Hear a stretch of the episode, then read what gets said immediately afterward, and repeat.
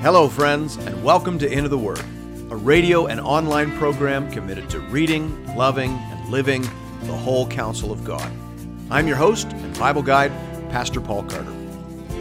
Your word is a lamp unto my feet.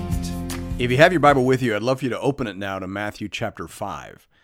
I want to try and ask, and by God's grace, answer the question what does the Bible say about divorce and remarriage?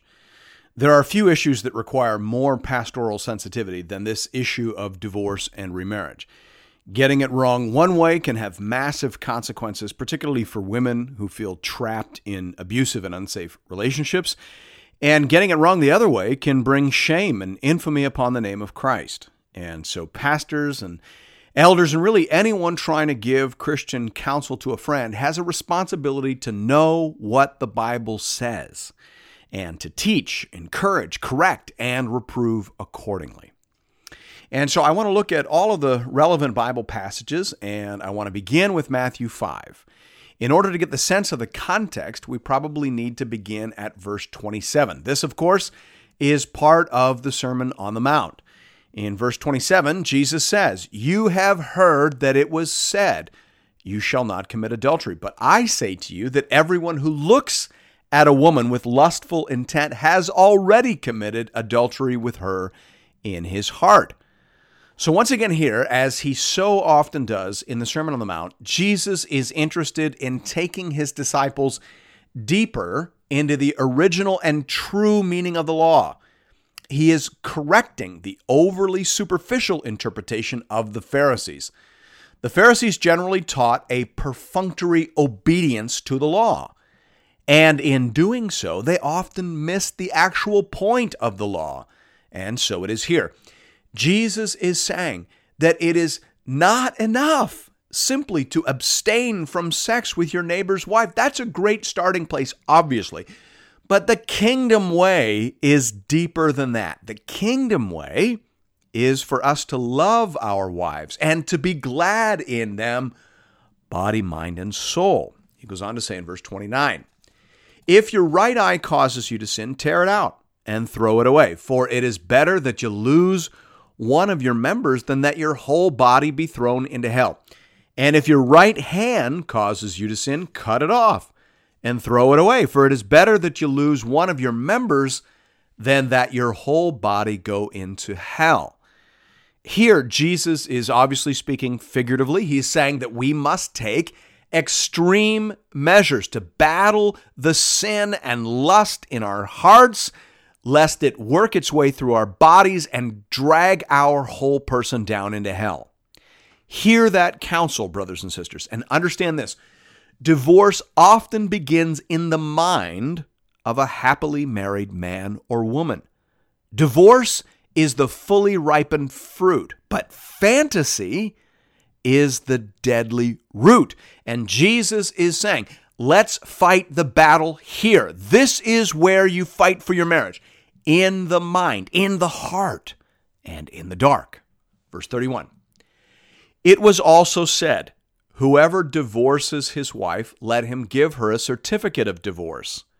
But I say to you that everyone who divorces his wife, except on the ground of sexual immorality, makes her commit adultery, and whoever marries a divorced woman commits adultery. Once again, Jesus is positioning himself as the authoritative interpreter of the Old Testament, specifically here as the authoritative interpreter of Deuteronomy 24.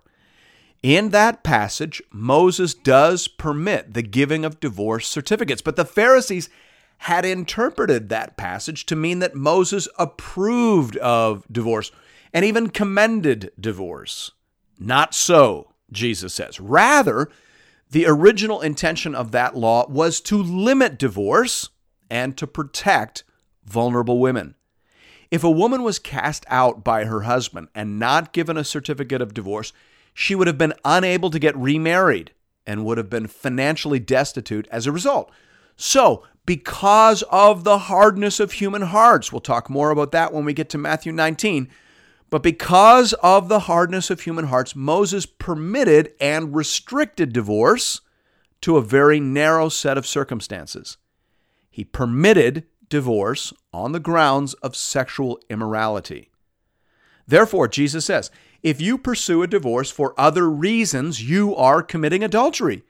If you put your wife away for other causes, you are committing adultery or forcing her to commit adultery. Now, there is a largely parallel passage in Matthew 19. Flip forward there. This time, Jesus' opponents are explicitly stated. They're, they're present in the narrative. We see them very clearly. So if you have your Bible flipped now to Matthew 19, look at verse 3. It says, And Pharisees came up to him and tested him by asking, Is it lawful to divorce one's wife for any cause? He answered, Have you not read that he who created them from the beginning made them male and female? And said, Therefore a man shall leave his father and his mother and hold fast to his wife, and the two shall become one flesh. So they are no longer two, but one flesh. What therefore God has joined together, let not man separate. They said to him, Why then did Moses command one to give a certificate of divorce and to send her away? He said to them, Because of your hardness of heart, Moses allowed you to divorce your wives. But from the beginning it was not so. And I say to you, whoever divorces his wife except for sexual immorality and marries another commits adultery. So the key word in the above passage for our purposes is the Greek word porneia, translated in the ESV as sexual immorality. The word has a range of meanings, but it almost certainly refers to the entirety of the Holiness Code as recorded in Leviticus. The Holiness Code exhaustively itemizes prohibited forms of sexuality, as for example, in Leviticus 18 20 to 23, which says, And you shall not lie sexually with your neighbor's wife, and so make yourself unclean with her. You shall not lie with a male as with a woman it is an abomination.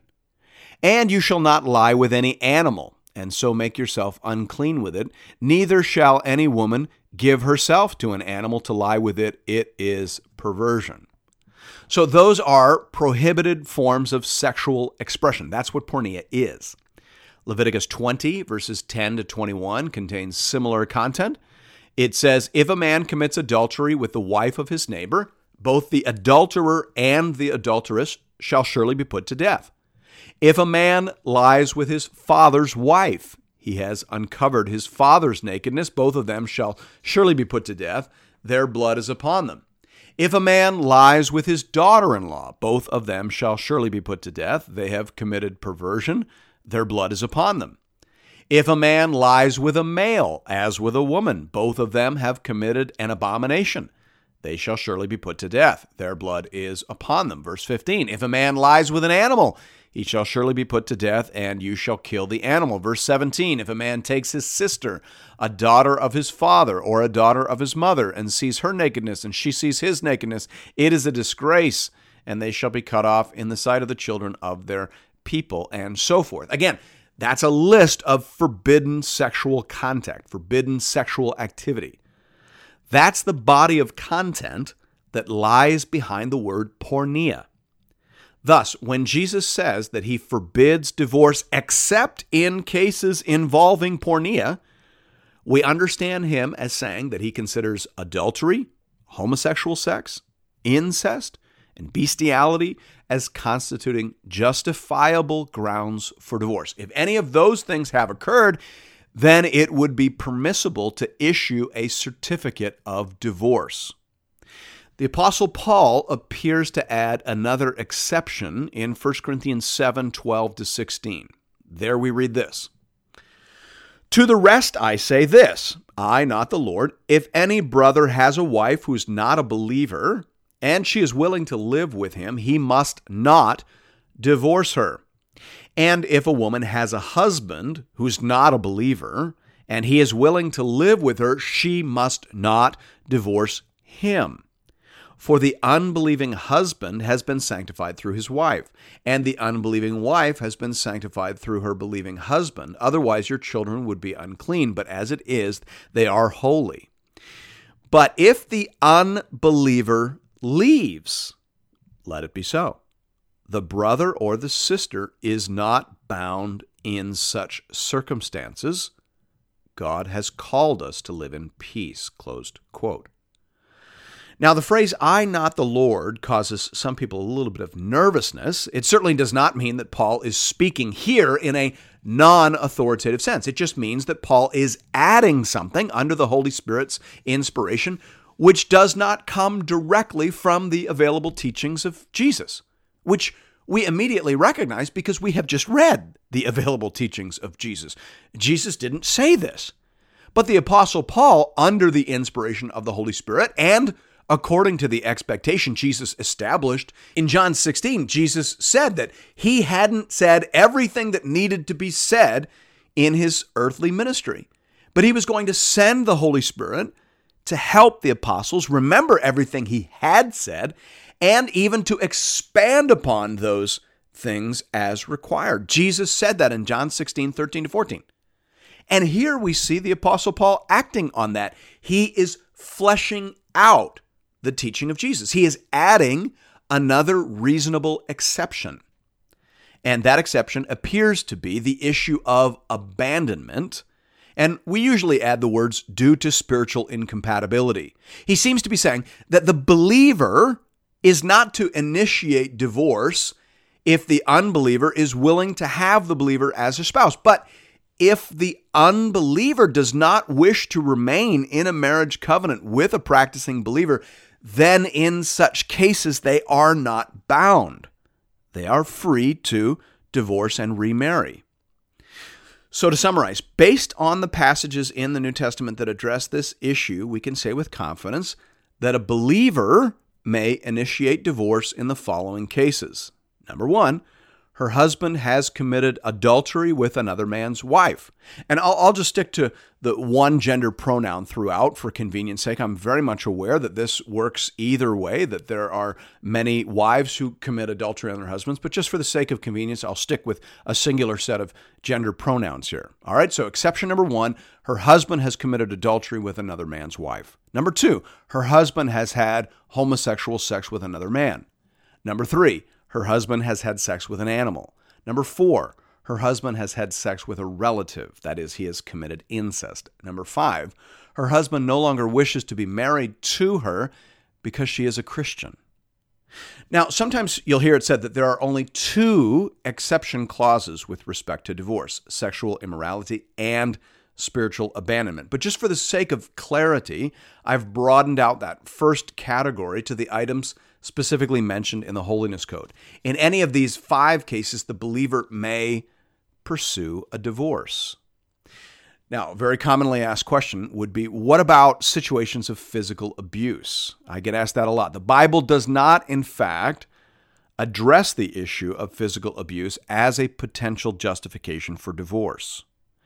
But it does say a variety of things that will be helpful to any pastor, elder, counselor, or friend giving advice to an abused person. The first thing that should be said is that physical abuse is a sin.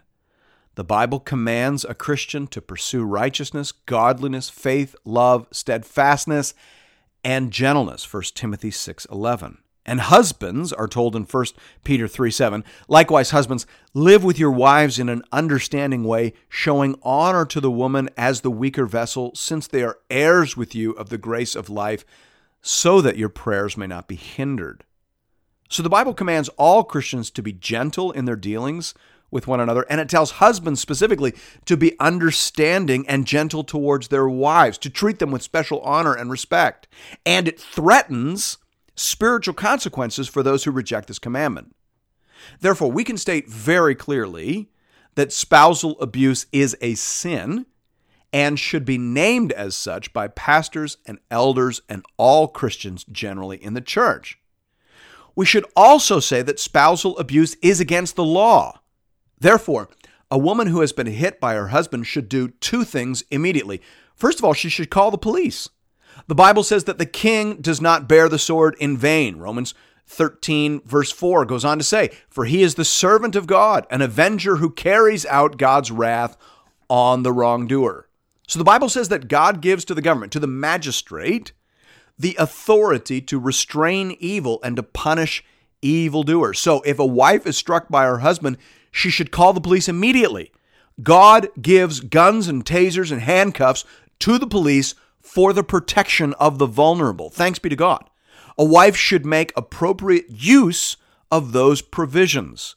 Government officials are charged by God to restrain evil and to punish evildoers, and the church must never stand in the way of their commission in so doing. The second thing an abused Christian woman should do is call her pastor or the elders of her church. If the husband is a member of the church, he should immediately come under discipline. If he does not repent, he should be excommunicated. Excommunication implies that the church can no longer credit his profession of faith. It does not make him an unbeliever, but it does declare that the church does not believe or cannot credit that he is truly saved.